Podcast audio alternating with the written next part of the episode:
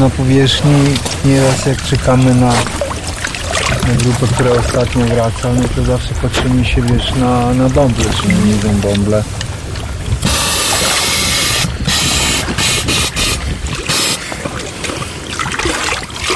Jestem już po kursie pierwszym podstawowym D. I teraz robię kursy suchego skafandra i takich różnych innych.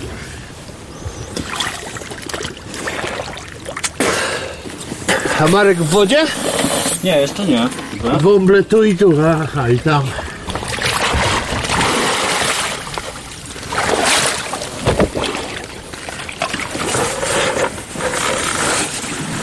Teraz jesteśmy w Zimniku, koło Strzegomia. To jest stary kamieniołom, jest zalany stara kopalnia. Jest głęboko gdzieś ze 30 metrów. Ogólnie zimnik jest zimnym zbiornikiem, on się nie ma kiedy nagrzać, chociaż w tym roku było niez, niezwykle 24 stopnie, wyobraź sobie, było, było latem. Gdzieś na 6 metrów jest już o 14-15, później już chodzi trochę, trochę zimniej. My tu ćwiczymy, fajnie się tu ćwiczy, różne poręczowania, także bardzo często tutaj przyjeżdżamy. Wróciłem teraz y, z Chorwacji, także taki jest, taki mamy zwyczaj, że płuczemy sprzęt. Po tej słonej wodzie idziemy sobie do słodkiej wody, wtedy to sobie fajnie, wiesz, przepłukamy cały sprzęt, automaty, wszystkie te nasze wypornościowe, skafandry, wszystko, także jak najszybciej po przyjeździe staramy się zanurkować w słodkiej wodzie właśnie, żeby to wszystko sobie fajnie przepłukać. Tak to wygląda, nie? No, a teraz klaruję sobie swoje butle, przygotowuję sobie, zaniosę je do wody, one sobie już w wodzie będą czekać. Ubieram suchy skafander, ubieram się i wskakuję, podpinam sobie butle. Zaraz zobaczysz, jak to mniej więcej wygląda. Do wody mniej więcej nurkowanie myślę, że gdzieś będzie koło godziny. Wszystko będzie przypukane. Widoczności no nie, nie, nie liczę. Tu mamy jakiś kład zatopiony, tam mamy zatopione jakieś różne, różne takie, takie nie, nie, nie, nieduże rzeczy.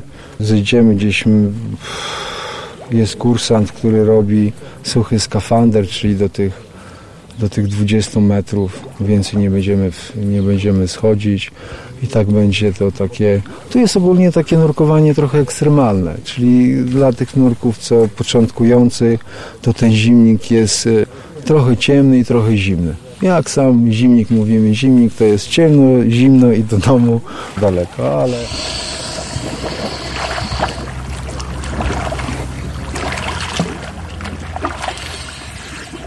Czy ja się nigdy nie boję? Boję się. To, to, to ktoś, kto się nie boi, to jest taka osoba, która hmm, nie ma pokory. Pokora na każdym, każdej dziedzinie życia jest absolutnie istotna. Dziś rozmawiałem z człowiekiem, który wspina się wysoko i powiedział mi taką rzecz. Dzień, w którym, w którym przestanę się bać, to będzie dzień, w którym przestanę robić to, co robię. Myślę, że to jest taka fajna kwintesencja tego. Boję się, oczywiście, że się boję. Czym innym jest nurkowanie rekreacyjne na różnych etapach wyszkolenia nurkowego, czy też różnych etapach mm, zainteresowań tym nurkowaniem, a co innego to jest praca zawodowa faktycznie w ciężkim hełmie, w ciężkich butach, gdzieś gdzie musimy coś wymurować, zbudować, zespawać, czy też przeciąć, no bo wiadomo, wiele konstrukcji trzeba robić pod wodą, inaczej się ich nie da zrobić. To, co widziałeś, to widziałeś nurków, którzy wchodzą do wody po to, żeby... No właśnie, po co wchodzą do wody? Odpowiedź nie jest taka jednoznaczna i taka nasuwająca się od razu. Ludzie od zawsze szukają bardzo różnych rzeczy. To jest aktywność, która z jednej strony jest niesamowita, bo gościmy w zupełnie obcym środowisku, w środowisku, w które dla nas nie jest środowiskiem naturalnym. Nie mamy skrzeli, więc e, nie możemy przebywać zbyt długo pod wodą, więc czegoś tam na pewno szukamy. I to chyba jak historia ludzkości. Ludzie zawsze czegoś gdzieś tam szukają, popychają jakieś granice, też swoje osobiste granice. Coś chcą zobaczyć, coś chcą sobie udowodnić. bardzo różne są pomysły na to, że chce się coś tam robić pod wodą. Drugie, to co mnie też bardzo mm, ciągnie pod wodę, to, to chyba to, że to jest bardzo osobisty sport. To jest bardzo osobista aktywność. To jest taka aktywność, w której oczywiście jest to sport partnerski, musisz być dobrze przygotowana, czy musisz być dobrze przygotowany, ale z drugiej strony to jest coś takiego, gdzie bardzo osobiście przeżywasz to obcowanie w tym obcym środowisku. To myślę, że jest niezwykle ważne. To jest trochę podobne do wspinaczki w wysokich górach. Te sporty są dosyć podobne, pomimo że w innych środowiskach to jednak właśnie tym się chyba charakteryzują, że mamy czas, mamy dużo czasu, bo to jest sport, który, w którym mamy naprawdę dużo czasu na to, żeby poprzebywać samym ze sobą, żeby podejść do tego tak bardzo, bardzo osobiście. To jest też coś takiego, co powiedziała kiedyś jedna z moich kursantek, co raz zobaczę, tego już nigdy nie odzobaczę. Ja zacząłem przygodę z nurkowaniem mając lat naście, za sprawą mojego ojca. Urodziłem i wychowałem się nad morzem i to morze w moim życiu było zawsze bardzo obecne. Bałtyk. Nasz kochany Bałtyk, który ma naprawdę niesamowicie wiele do zaoferowania. Przygoda zaczęła się oczywiście banalnie. Najpierw tato nauczył mnie pływać, potem nauczył mnie nurkować w ABC. Potem tak się złożyło, że przyjechał jego przyjaciel w sprzęcie, to były lata 70., to bardzo odległe czasy. Dla mnie było fajne, jak e, zobaczyłem pierwszy raz nurka na żywo. Ojciec mi opowiadał o nurkowaniu, bo sam nurkował w wojsku. Więc e, mm, jak zobaczyłem nurka na żywo i mogłem spróbować w tym sprzęcie, zobaczyć jak to jest, no to dla mnie to było po prostu chwycenie Pana Boga za nogi. Ja zawsze chciałem to zrobić. Wtedy były filmy Jacques'a Cousteau, e, był Hans Haas, e, pojawiali się pierwsi odkrywcy, którzy pokazywali jakieś filmiki, które gdzieś tam się przybijały w naszej telewizji. No to to było coś absolutnie niesamowitego.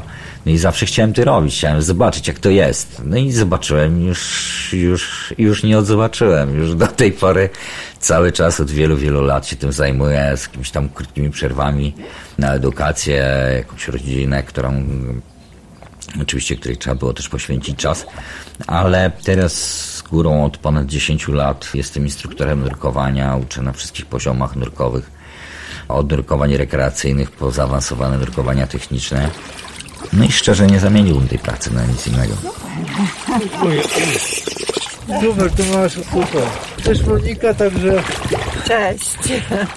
Jak niezależnie od tego, czym się zajmujemy w tygodniu, co robimy w tygodniu, jak się schodzi pod wodę, to mm, trzeba być na tyle skoncentrowanym w 100% na tym właśnie, żeby sobie pod tą wodą dobrze radzić, żeby to było przyjemne, że nie da się myśleć o niczym innym. W związku z tym to jest tak, dlatego tak bardzo relaksujące. Po prostu wchodzi się pod wodę, to ja to zawsze mówię, że tak większość ludzi zna wodę od tej lewej strony. Jak się zajrzy pod wodę, to jest taka woda po prawej stronie. I tam dopiero się to wszystko wydarza. Są ryby, rośliny, skały.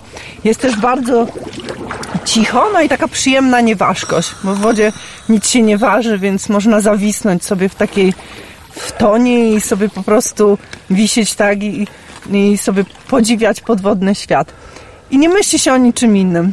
Więc to jest bardzo relaksujące. Znaczy myśli się o nurkowaniu, o tym, żeby to wszystko dobrze działało. Woda bardzo szybko dźwięk roznosi, dużo szybciej niż tutaj na powierzchni, ale poza naszymi bąblami to praktycznie nie słychać niczego pod wodą. Nawet jak, jak górze jest burza, a się nurkuje, to jak się wyjdzie, to się na przykład można być zaskoczonym, że o co to się tu dzieje, bo pod wodą jest zupełnie cicho. Trzeba być skoncentrowanym na tu i teraz. No na początku to człowiek, tak jak się uczy, to jest trochę taki jak ze wszystkim, ale później to już przychodzi samo, że po prostu jest przyjemnie, jest właśnie, jest się tam, to jest taka bez wysiłku koncentracja później.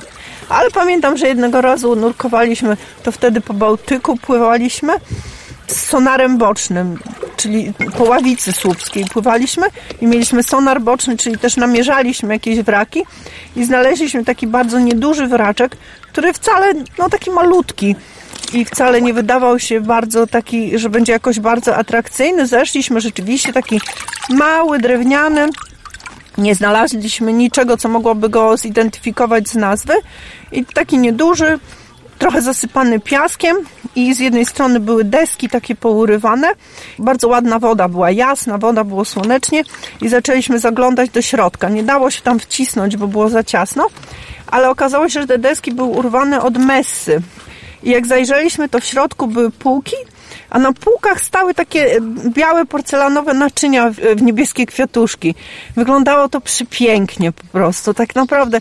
No taki, no no to wiadomo, te wraki to trochę takie zatrzymane w czasie, no coś się tragicznego wydarzyło. Bardzo często są to jakieś takie, no w Bałtyku były trzy największe w ogóle morskie tragedie. Sztauben, Guslow i, i Goja. Także Titanic przy nich to po prostu to, to mała łódka. To stało się pewnie coś nagle.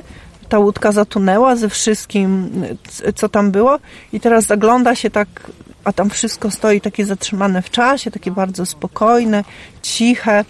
No i to, ten widok był niesamowity. Tych naczyń takich właśnie białych, pięknych, porcelanowych.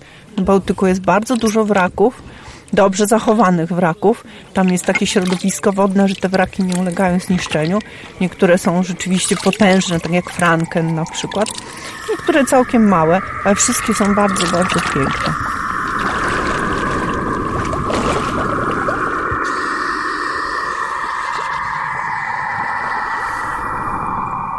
Tato zrobił naprawdę ogromnie wiele, zresztą w ogóle nauczył mnie kochać morze. On kochał morze, zresztą do tej pory żegluje, pomimo że już ma blisko 80 lat, jest cały czas aktywnym żeglarzem. Wypływa w rejsy, bierze udział w regatach i za każdym razem to ogromnie przeżywa i dzieli się ze mną, chociaż nie mamy kontaktu na co dzień, bo ja dzisiaj już mieszkam od sześciu z górą lat e, we Wrocławiu, on mieszka w Gdyni, ale po każdym rejsie czy, czy po każdych regatach oczywiście dzwoni i przeżywa to tak, jakby to, nie wiem, była rzecz, którą robił po raz pierwszy w życiu.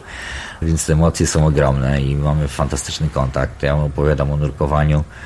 E, On oczywiście z racji wieku nie nurkuje już od lat, ale bardzo mi dopinguje. Jak tylko gdzieś wyjeżdżam i, czy biorę udział w jakimś ciekawym projekcie, no to on jest cały czas ze mną i zawsze pyta, a co robiliście, gdzie byliście, jak poszło. No także jest bardzo fajnie, to, ta relacja jest super. To środowisko jest dosyć hermetyczne.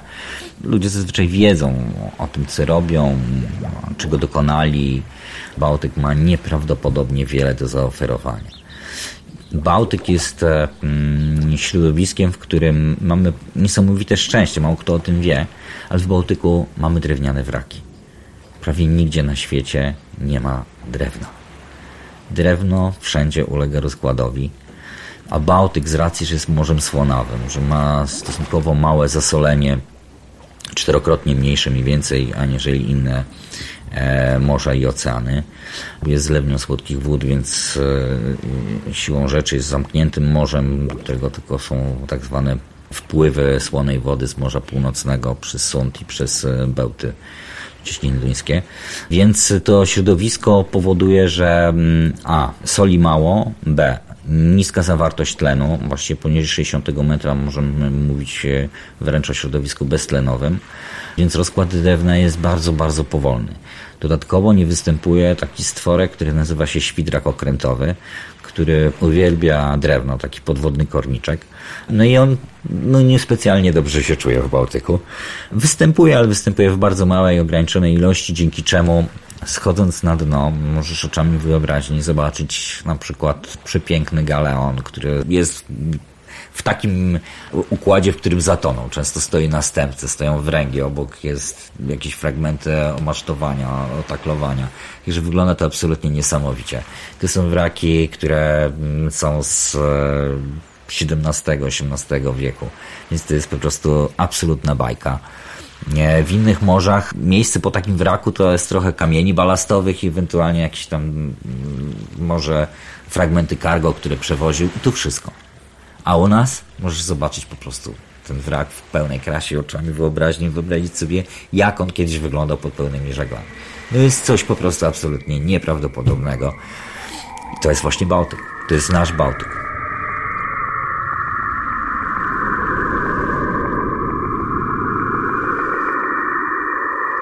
Bałtyk z racji historii przez wiele, wiele lat wiele się na nim działo. Wraków jest cała masa. Nawet na, na naszym obszarze morza ma całą masę wraków, całą masę różnego żelastwa. Wiele miejsc, w których e, mogą znajdować się beczki z na przykład jakimś hiperytem czy innymi gazami bojowymi nie zostały odnalezione. To jest oczywiście tykająca bomba. Tak naprawdę do końca nie wiadomo, czy te substancje ulegają rozkładowi, w jakim stopniu ulegają rozkładowi. Jest y, wiele przypadków odnotowanych e, poparzenia iperytem rybaków, którzy wyciągali e, sieci, gdzieś tam w sieci złapali e, jakieś fragmenty pozostałości z II wojny światowej różnych dziwnych substancji, które faktycznie mogą, mogą stanowić zagrożenie.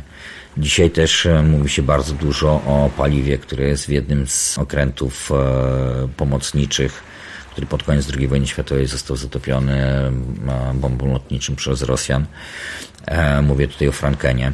Dużo się o tym mówi, aczkolwiek tak do końca nie wiemy, ile tego paliwa tam zostało e, w nim. Wręcz są głosy, mamy kolegę i, i absolutnego specjalistę w tym zakresie, jeżeli chodzi mm, w ogóle o wraki drugowojenne na Bałtyku Daniela Pastwę.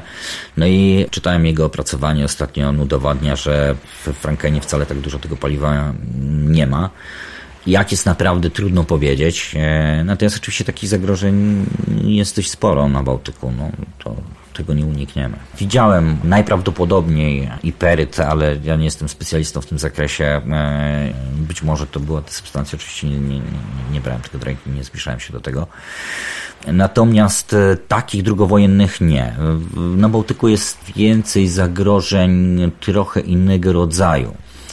Bałtyk, e, pomimo swojego piękna, ale wszystko co piękne, ma też tą, tą drugie oblicze, więc jest kapryśnym morzem bardzo niestabilna jest pogoda na Bałtyku. Bardzo szybko mm, tworzy się fala, zmieniają się warunki i wiatrowe, i stanu morza, więc bywa czasem niebezpiecznie. Bywają prądy w różnych przestrzeniach słupa wody, nazwijmy to w ten sposób. Czyli czasem są to powierzchniowe, czasem na wraku.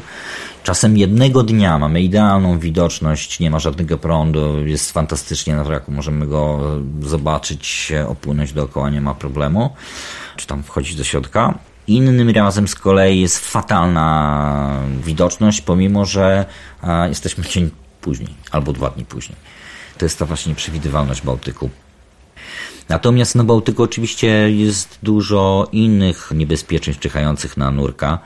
Na przykład siatki rybackie, które gdzieś zostały porwane na wraku, czy też zdryfowały i nagle na tym wraku się znajdują. O ile stare sieci mm, są dość łatwe do rozpoznania, bo, bo są grube, na nich zazwyczaj są jakieś osady, więc e, generalnie widać, e, gdzie one są. O tyle nowe siatki, nowej generacji, żyłkowe, bardzo trudne do zerwania, są sporym wyzwaniem i sporym niebezpieczeństwem.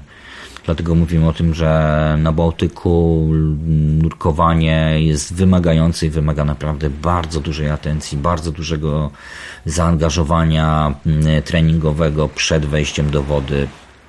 Szczególnie jeśli wchodzimy na duże głębokości albo jesteśmy tam dostatecznie długo, czyli zaczynają się jakieś procesy już dekompresyjne, gdzie mamy ograniczony czas gazu, który mamy e, do dyspozycji Ostatnio też pojawiło się zagrożenie w postaci e, linek wędkarskich. Te linki wędkarskie są e, nieprawdopodobnie mocne i trudne do zerwania. Mają bardzo różnoraką strukturę, no i są praktycznie niewidoczne, tak? Trzeba bardzo, bardzo na nie uważać.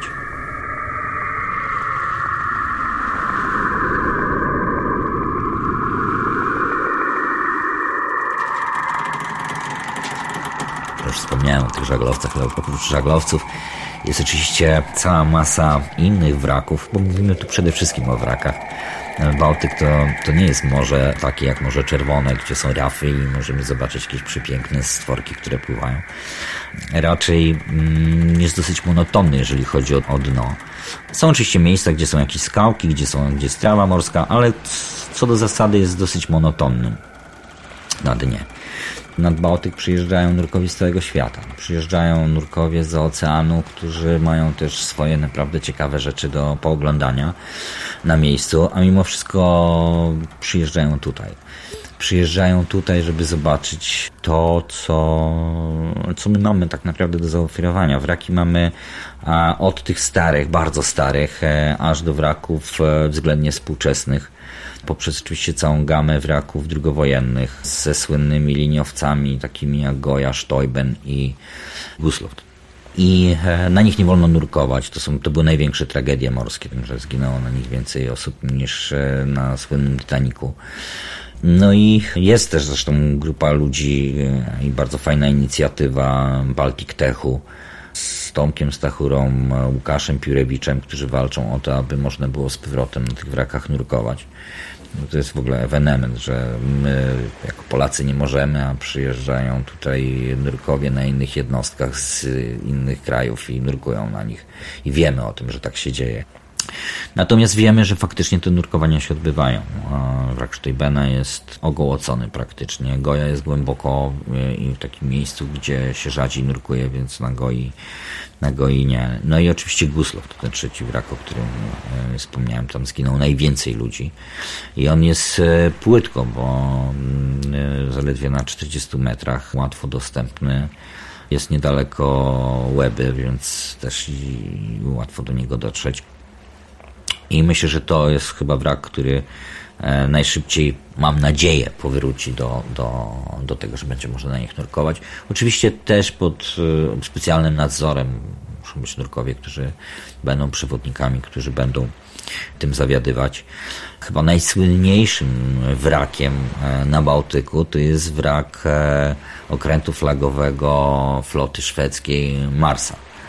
Mars to jest przepiękny galeon, absolutnie przepiękny galeon, który e, zatonął podczas wojny siedmioletniej, bodaj chyba w 1564 roku, ile dobrze pamiętam. W ogóle ciekawe, bo to był mm, mega niesamowity wrak jak na owe czasy, bo był ogromny. E, miał 80 metrów, 800 członków załogi, ponad 100 dział, coś wspaniałego. I zatonął w roku, w którym on został oddany do służby, także marynarka Eryka XIV Wazy się specjalnie długo nim e, nie pocieszyła, ani, ani, ani król szwedzki. I faktycznie zatonął i odnaleziono go i to całkiem niedawno. A grupa szwedzkich nurków go odnalazła.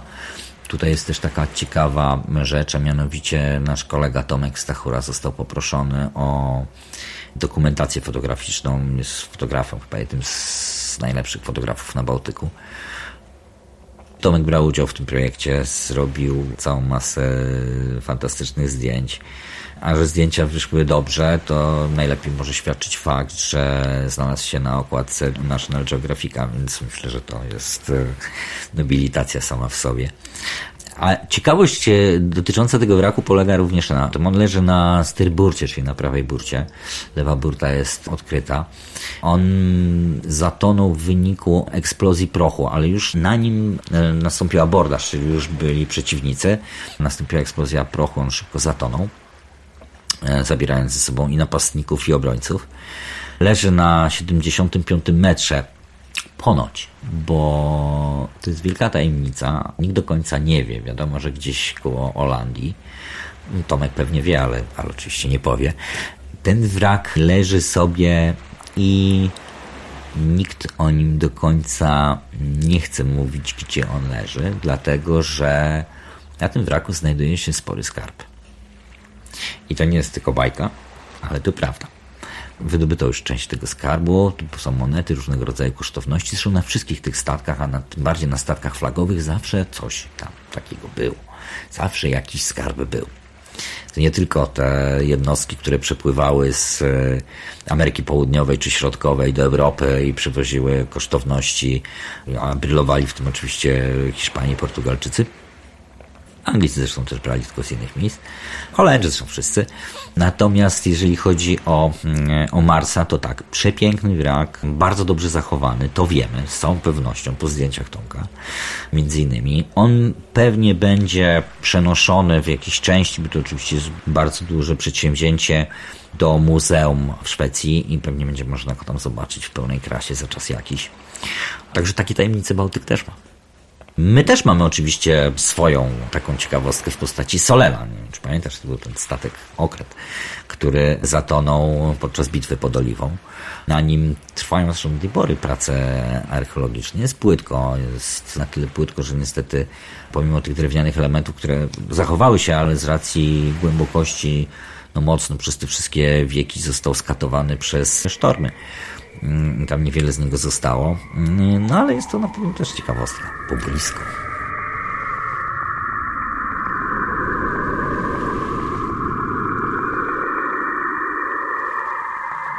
Nie, nie widziałem nigdy żadnego stwora, które w jakiś sposób y, wiem, spowodowałby, że odżyłyby gdzieś tam te dawne wyobrażenia z, ze stron y, 20 tysięcy mil podmorskiej żeglugi.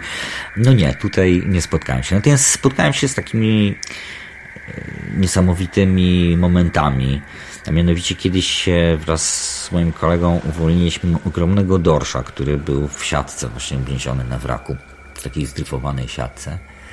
Dorsz był duży, naprawdę bardzo duży, miał dobrze ponad metr długości i tak wyglądał na z całą pewnością około 20 kg masy ciała, więc, więc to było kawał ryby. No i uwalniając go, miał bardzo głęboką ranę na karku. I tak naprawdę wiedzieliśmy, że jeżeli tego nie zrobimy, to po prostu ten, ten, ten dorsz tam e, zginie. Uwolniliśmy go i nie wiem, jak to wytłumaczyć. Czy to na skutek tego, że tak długo przybywał i był podduszony, nie było przepływu wody przez skrzela, czy też na skutek tej rany, którą miał. W każdym bądź razie ten dorsz przez dobre pół godziny pływał koło nas. My pływaliśmy wokół wraku, a on płynął cały czas obok nas. Nie wiem, dlaczego tak się stało. Po prostu tam był. Jakby nam dziękował. My już zakończyliśmy nurkowanie, zaczęliśmy się wynurzać. On został po prostu na wokół tego wraku, ale dzięki nam przeżył. Miejmy nadzieję, że czuł się bardzo dobrze, został, nie wiem, tatą, mamą i, i, i mógł o tym poopowiadać swoim, swoim następcom, że, że, że ci ludzie to nie tacy zupełnie źli, że nie tylko myślą, no, to taka ciekawostka.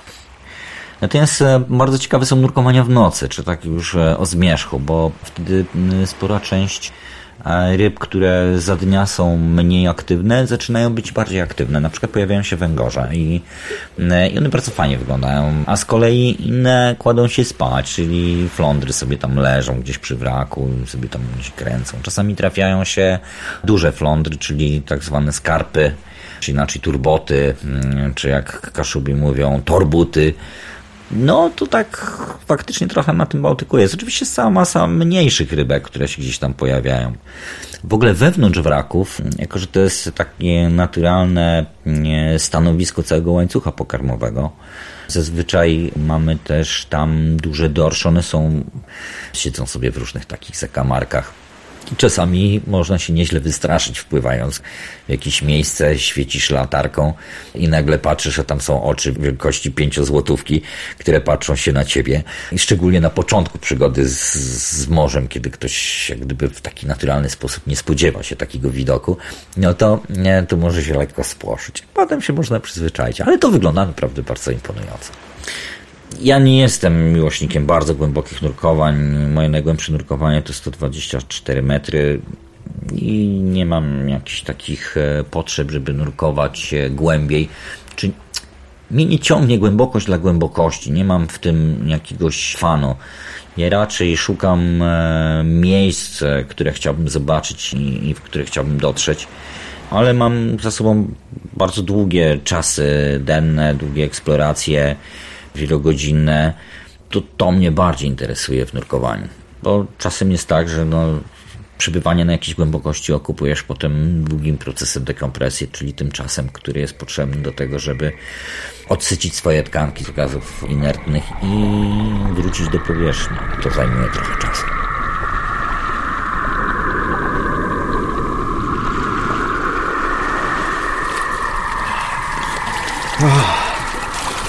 Łatwo nie jest.